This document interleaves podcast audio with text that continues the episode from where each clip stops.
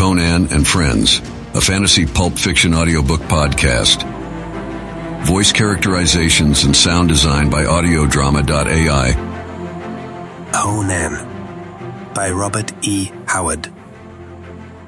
Episode eight. The Slithering Shadow. Part two. Chapter two.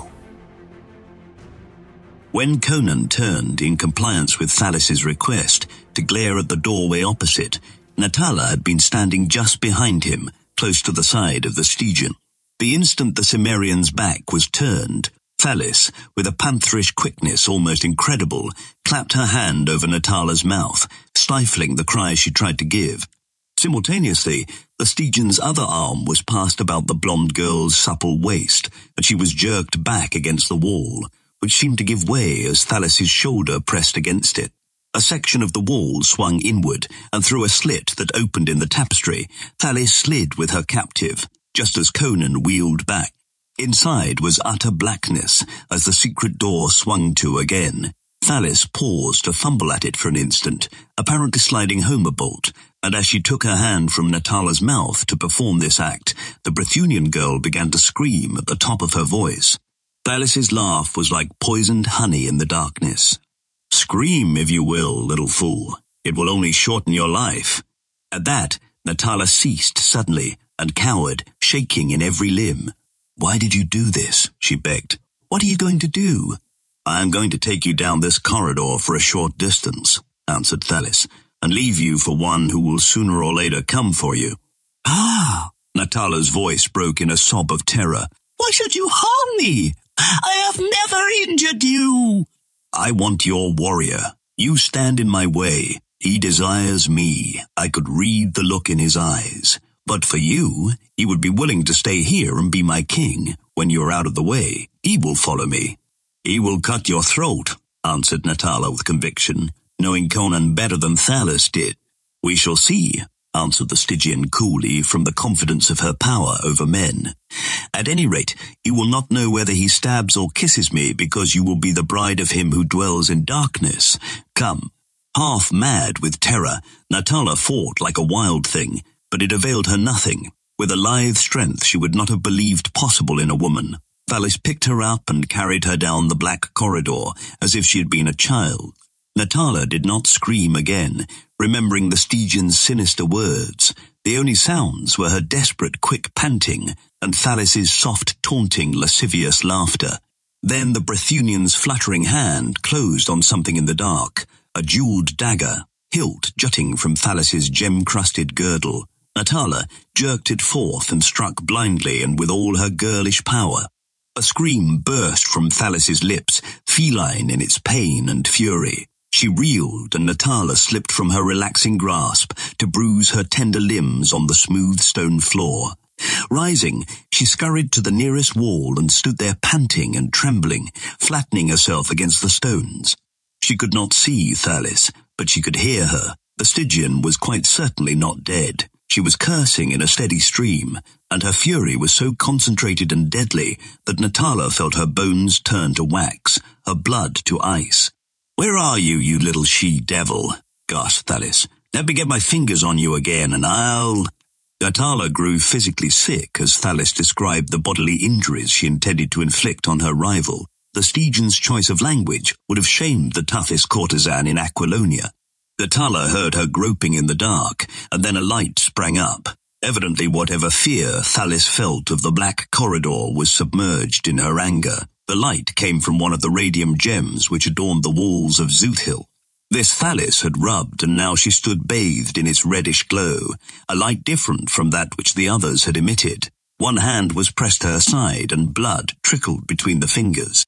But she did not seem weakened or badly hurt, and her eyes blazed fiendishly. What little courage remained to Natala ebbed away at sight of the Stygian standing limbed in that weird glow, her beautiful face contorted with a passion that was no less than hellish. She now advanced with a pantherish tread, drawing her hand away from her wounded side and shaking the blood drops impatiently from her fingers. Natala saw that she had not badly harmed her rival. The blade had glanced from the jewels of Thalis's girdle and inflicted only a very superficial flesh wound, only enough to rouse the Stygian's unbridled fury.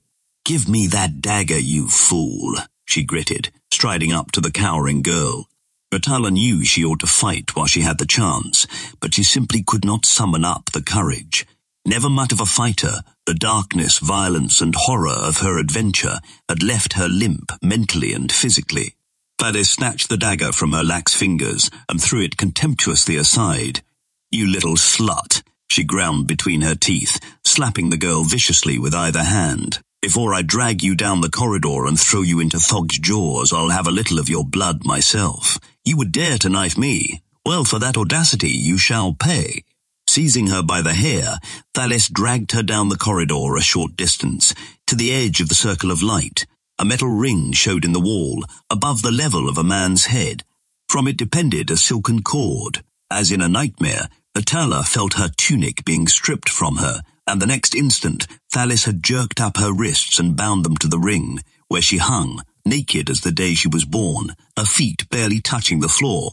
Twisting her head, Natala saw Thalis unhook a jewel-handled whip from where it hung on the wall near the ring. The lashes consisted of seven round silk cords, harder yet more pliant than leather thongs. With a hiss of vindictive gratification, Thalis drew back her arm, and Natala shrieked as the cords curled across her loins. The tortured girl writhed, twisted and tore agonizedly at the thongs which imprisoned her wrists. She had forgotten the lurking menace her cries might summon, and so apparently had Thalis. Every stroke evoked screams of anguish. The whippings Natala had received in the Shemite slave markets paled to insignificance before this.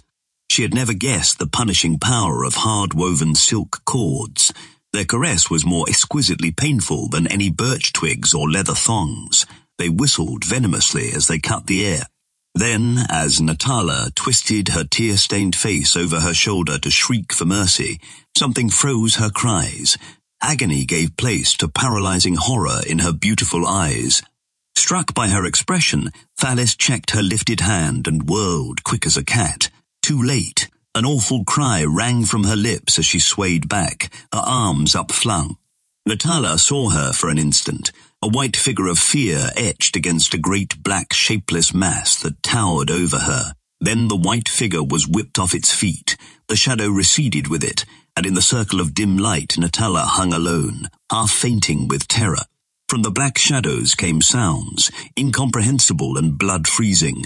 She heard Thalis's voice pleading frenziedly, but no voice answered. There was no sound except the Stygian's panting voice, which suddenly rose to screams of agony and then broke in hysterical laughter, mingled with sobs.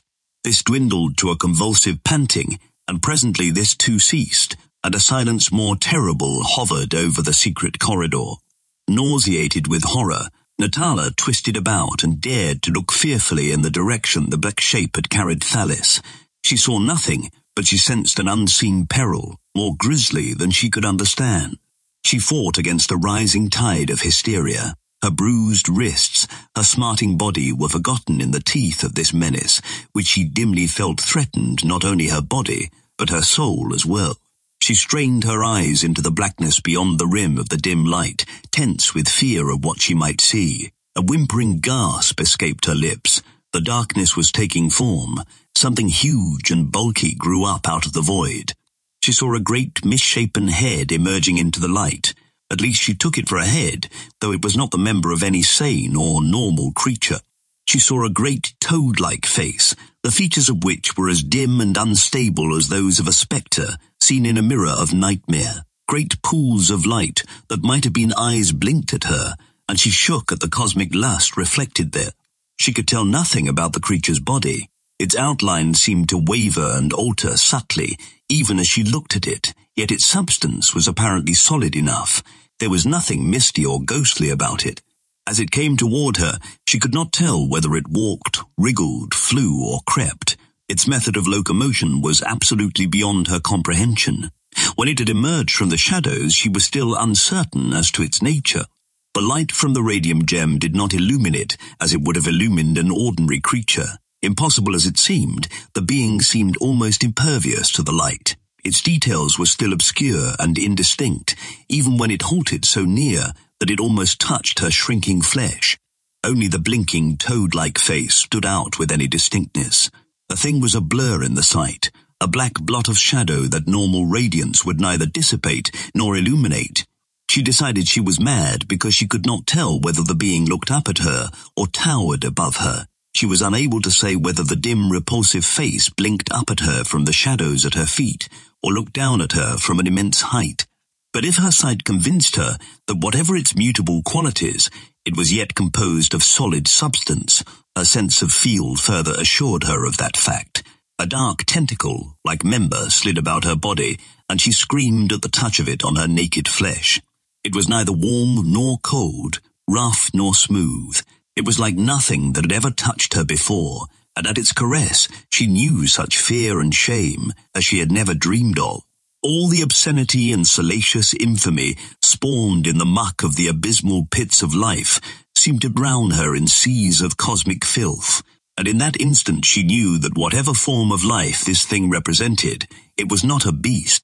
She began to scream uncontrollably. The monster tugged at her as if to tear her from the ring by sheer brutality. Then something crashed above their heads, and a form hurtled down through the air to strike the stone floor. Chapter three. When Conan wheeled to see the tapestry settling back in place and to hear Natala's muffled cry, he hurled himself against the wall with a maddened roar. Rebounding from the impact that would have splintered the bones of a lesser man, he ripped away the tapestry, revealing what appeared to be a blank wall. Beside himself with fury, he lifted his saber as though to hew through the marble, when a sudden sound brought him about, eyes blazing. A score of figures faced him, yellow men in purple tunics with short swords in their hands. As he turned, they surged in on him with hostile cries. He made no attempt to conciliate them. Maddened at the disappearance of his sweetheart, the barbarian reverted to type. A snarl of bloodthirsty gratification hummed in his bull throat as he leapt, and the first attacker, his short sword overreached by the whistling saber, went down with his brains gushing from his split skull. Wheeling like a cat, Conan caught a descending wrist on his edge, and the hand gripping the short sword flew into the air, scattering a shower of red drops. But Conan had not paused or hesitated. A pantherish twist and shift of his body avoided the blundering rush of two yellow swordsmen, and the blade of one, missing its objective, was sheathed in the breast of the other. A yell of dismay went up at this mischance, and Conan allowed himself a short bark of laughter as he bounded aside from a whistling cut and slashed under the guard of yet another man of Zothiel. A long spurt of crimson followed his singing edge, and the man crumpled screaming, his belly muscles cut through. The warriors of Xuthal howled like mad wolves. Unaccustomed to battle, they were ridiculously slow and clumsy compared to the tigerish barbarian, whose motions were blurs of quickness, possible only to steel views, knit to a perfect fighting brain. They floundered and stumbled, hindered by their own numbers. They struck too quick or too soon, and cut only empty air. He was never motionless or in the same place an instant. Springing, sidestepping, whirling, twisting, he offered a constantly shifting target for their swords, while his own curved blade sang death about their ears. But whatever their faults, the men of Zothiel did not lack courage. They swarmed about him, yelling and hacking, and through the arched doorways rushed others, awakened from their slumbers by the unwonted clamour. Conan, bleeding from a cut on the temple, cleared a space for an instant with a devastating sweep of his dripping sabre, and cast a quick glance about for an avenue of escape. At that instant he saw the tapestry on one of the walls drawn aside, disclosing a narrow stairway. On this stood a man in rich robes, vague-eyed and blinking, as if he had just awakened and had not yet shaken the dusts of slumber from his brain. Conan's sight and action were simultaneous. A tigerish leap carried him untouched through the hemming ring of swords, and he bounded toward the stair with the pack giving tongue behind him. Three men confronted him at the foot of the marble steps, and he struck them with a deafening crash of steel. There was a frenzied instant when the blades flamed like summer lightning. Then the group fell apart, and Conan sprang up the stair. The oncoming horde tripped over three writhing forms at its foot. One lay face down in a sickening welter of blood and brains. Another propped himself on his hands, blood spurting blackly from his severed throat veins.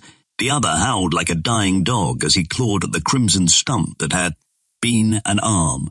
As Conan rushed up the marble stair, the man above shook himself from his stupor and drew a sword that sparkled frostily in the radium light. He thrust downward as the barbarian surged upon him, but as the point sang toward his throat, Conan ducked deeply. The blade slit the skin of his back, and Conan straightened, driving his saber upward as a man might wield a butcher knife with all the power of his mighty shoulders.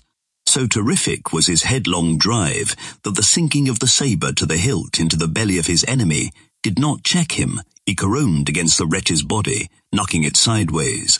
The impact sent Conan crashing against the wall. The other, the saber torn through his body, fell headlong down the stair, ripped open to the spine from groin to broken breastbone. In a ghastly mess of streaming entrails, the body tumbled against the men rushing up the stairs, bearing them back with it. Half stunned, Conan leaned against the wall an instant, glaring down upon them. Then, with a defiant shake of his dripping saber, he bounded up the steps. Coming into an upper chamber, he halted only long enough to see that it was empty. Behind him, the horde was yelling with such intensified horror and rage that he knew he had killed some notable man there on the stair, probably the king of that fantastic city. He ran at random, without plan. He desperately wished to find and succor Natala, who he was sure needed aid badly, but harried as he was by all the warriors in Zuthil, he could only run on, trusting to luck to elude them and find her. Among those dark or dimly lighted upper chambers, he quickly lost all sense of direction, and it was not strange that he eventually blundered into a chamber into which his foes were just pouring. They yelled vengefully and rushed for him, and with a snarl of disgust, he turned and fled back the way he had come. At least he thought it was the way he had come, but presently, racing into a particularly ornate chamber, he was aware of his mistake. All the chambers he had traversed since mounting the stair had been empty. This chamber had an occupant who rose up with a cry as he charged in. Conan saw a yellow-skinned woman loaded with jeweled ornaments, but otherwise nude, staring at him with wide eyes. So much he glimpsed as she raised her hand and jerked a silken rope hanging from the wall. Then the floor dropped from under him, and all his steel-trap coordination could not save him from the plunge into the black depths that opened beneath him. He did not fall any great distance, though it was far enough to have snapped the leg bones of a man not built of steel springs and whalebone. He hit cat-like on his feet, and one hand, instinctively retaining his grasp on his saber hilt. A familiar cry rang in his ears as he rebounded on his feet as a lynx rebounds with snarling, bared fangs. So Conan, glaring from under his tousled mane, saw the white naked figure of Natala writhing in the lustful grasp of a black nightmare shape that could have only been bred in the lost pits of hell. The sight of that awful shape alone might have frozen the Cimmerian with fear. In juxtaposition to his girl, the sight sent a red wave of murderous fury through Conan's brain. In a crimson mist, he smote the monster. It dropped the girl, wheeling toward its attacker, and the maddened Cimmerian's saber, shrilling through the air, sheared clear through the black viscous bulk and rang on the stone floor, showering blue sparks. Conan went to his knees from the fury of the blow. The edge had not encountered the resistance he had expected. As he bounded up, the thing was upon him. It towered above him like a clinging black cloud. It seemed to flow about him in almost liquid waves, to envelop and engulf him. His madly slashing saber sheared through it again and again. His ripping poniard tore and rent it. He was deluged with a slimy liquid that must have been its sluggish blood, yet its fury was noways abated. He could not tell whether he was slashing off its members or whether he was cleaving its bulk, which knit behind the slicing blade. He was tossed to and fro in the violence of that awful battle, and had a dazed feeling that he was fighting not one, but an aggregation of lethal creatures. The thing seemed to be biting, clawing, crushing and clubbing him all at the same time. He felt fangs and talons rend his flesh. Flabby cables that were yet hard as iron encircled his limbs and body, and worse than all, something like a whip of scorpions fell again and again across his shoulders, back and breast, tearing the skin and filling his veins with a poison that was like liquid fire. They had rolled beyond the circle of light, and it was in utter blackness that the Cimmerian battled, once he sank his teeth, beast-like, into the flabby substance of his foe, revolting as the stuff writhed and squirmed, like living rubber from between his iron jaws. In that hurricane of battle, they were rolling over and over, farther and farther down the tunnel. Conan's brain reeled with the punishment he was taking. His breath came in whistling gasps between his teeth. High above him, he saw a great toad-like face, dimly limbed in an eerie glow that seemed to emanate from it, and with a panting cry that was half curse, half gasp of straining agony, he lunged toward it, thrusting with all his waning power. Built deep, the sabre sank, somewhere below the grisly face, and a convulsive shudder heaved the vast bulk that half enveloped the Cimmerian. With a volcanic burst of contraction and expansion, it tumbled backward, rolling now with frantic haste down the corridor. Conan went with it, bruised, battered, invincible, hanging on like a bulldog to the hilt of his sabre, which he could not withdraw, tearing and ripping at the shuddering bulk with the poniard in his left hand, goring it to ribbons. The thing glowed all over now with a weird phosphorus radiance, and this glow was in Conan's eyes, blinding him, as suddenly the heaving, billowing mass fell away from beneath him, the sabre tearing loose and remaining in his locked hand. This hand and arm hung down into space, and far below him, the glowing body of the monster was rushing downward like a meteor. Conan dazedly realized that he lay on the brink of a great round well, the edge of which was slimy stone. He lay there watching the hurtling glow dwindling and dwindling until it vanished into a dark, shining surface that seemed to surge upward to meet it. For an instant, a dimming witch-fire glimmered in those dusky depths. Then it disappeared, and Conan lay staring down into the blackness of the ultimate abyss from which no sound came. Chapter four. Straining vainly at the silk cords which cut into her wrists, Natala sought to pierce the darkness beyond the radiant circle. Her tongue seemed frozen to the roof of her mouth. Into that blackness she had seen Conan vanish, locked in mortal combat with the unknown demon, and the only sounds that had come to her straining ears had been the panting gasps of the barbarian, the impact of struggling bodies, and the thud and rip of savage blows. These ceased, and Natala swayed dizzily on her cords, half fainting.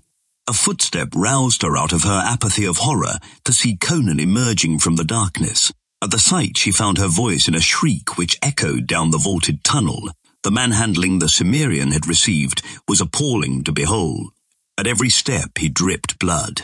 His face was skinned and bruised, as if he had been beaten with a bludgeon. His lips were pulped, and blood oozed down his face from a wound in his scalp. There were deep gashes in his thighs, calves and forearms, and great bruises showed on his limbs and body from impacts against the stone floor, but his shoulders, back, and upper breast muscles had suffered most. The flesh was bruised, swollen and lacerated, the skin hanging in loose strips, as if he had been lashed with wire whips. "Hogan," she sobbed, "what has happened to you?"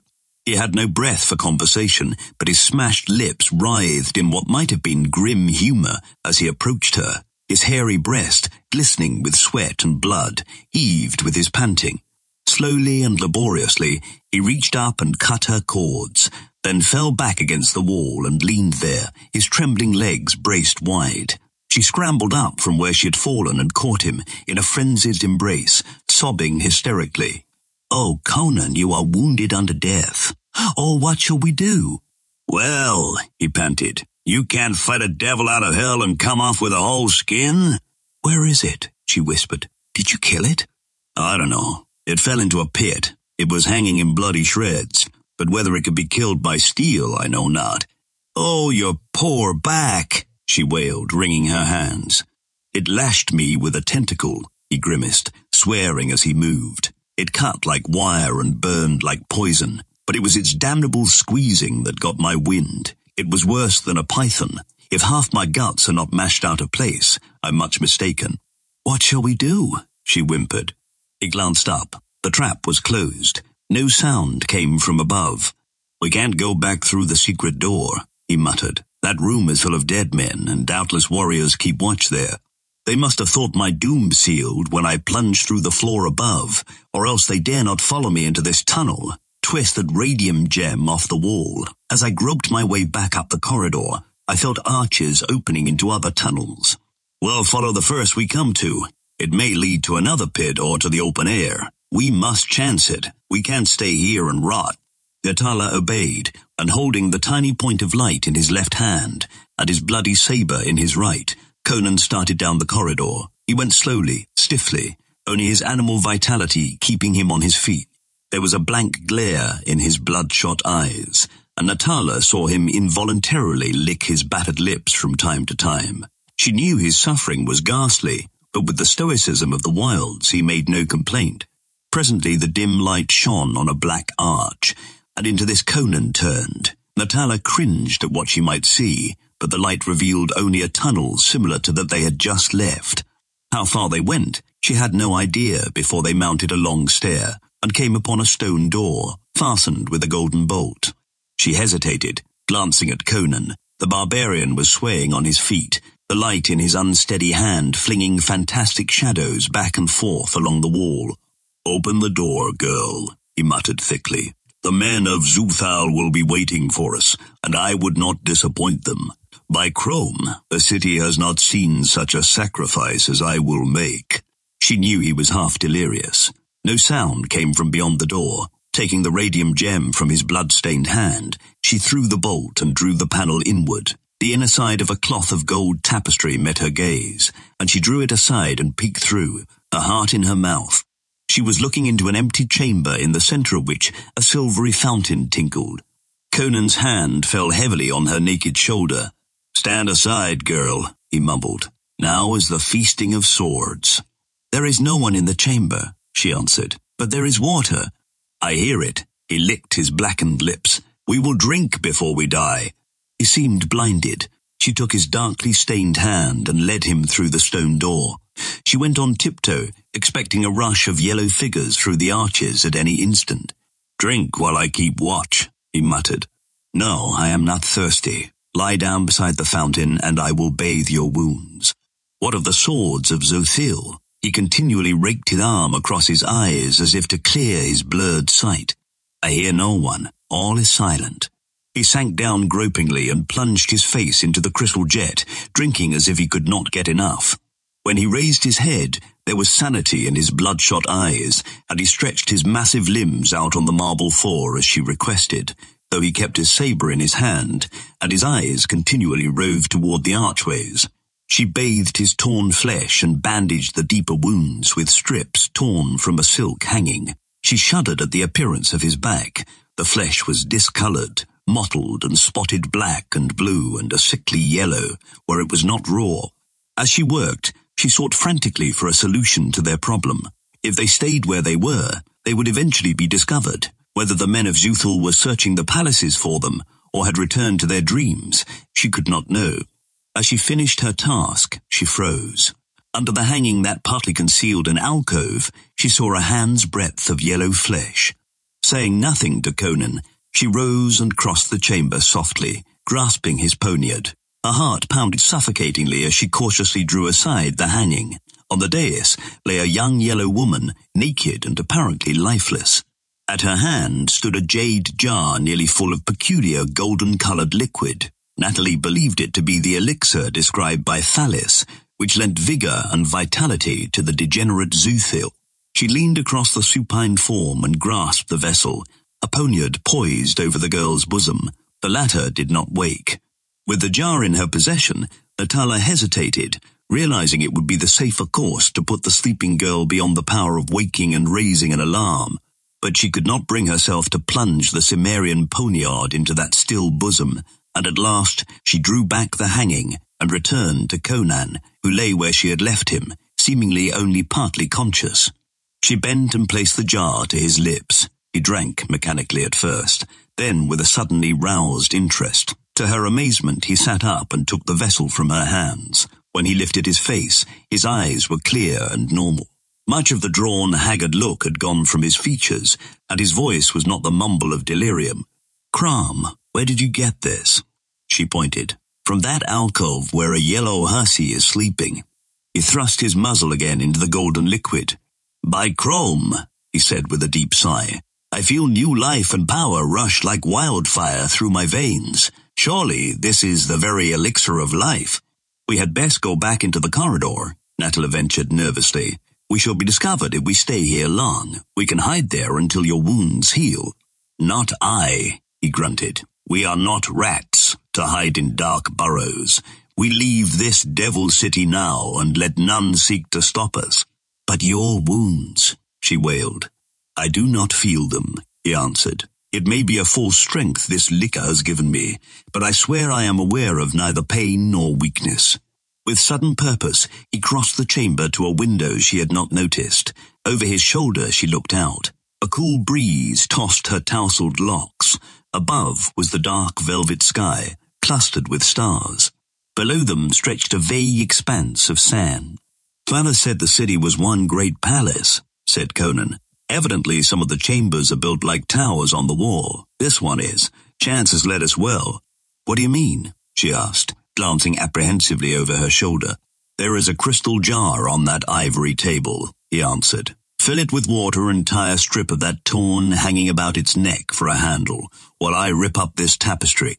She obeyed without question, and when she turned from her task, she saw Conan rapidly tying together the long, tough strips of silk to make a rope, one end of which he fastened to the leg of the massive ivory table. "We'll take our chance with the desert," said he. "Thalis spoke of an oasis, a day's march to the south, and grasslands beyond that. If we reach the oasis, we can rest until my wounds heal. This wine is like sorcery. A little while ago I was little more than a dead man. Now I am ready for anything. Here is enough silk left for you to make a garment of." Natala had forgotten her nudity. The mere fact caused her no qualms, but her delicate skin would need protection from the desert sun. As she knotted the silk length about her supple body, Conan turned to the window and with a contemptuous wrench tore away the soft gold bars that guarded it. Then, looping the loose end of his silk rope about Natala's hips and cautioning her to hold on with both hands, he lifted her through the window and lowered her the thirty-odd feet to the earth. She stepped out of the loop and drawing it back up, he made fast the vessels of water and wine and lowered them to her. He followed them, sliding down swiftly, hand over hand.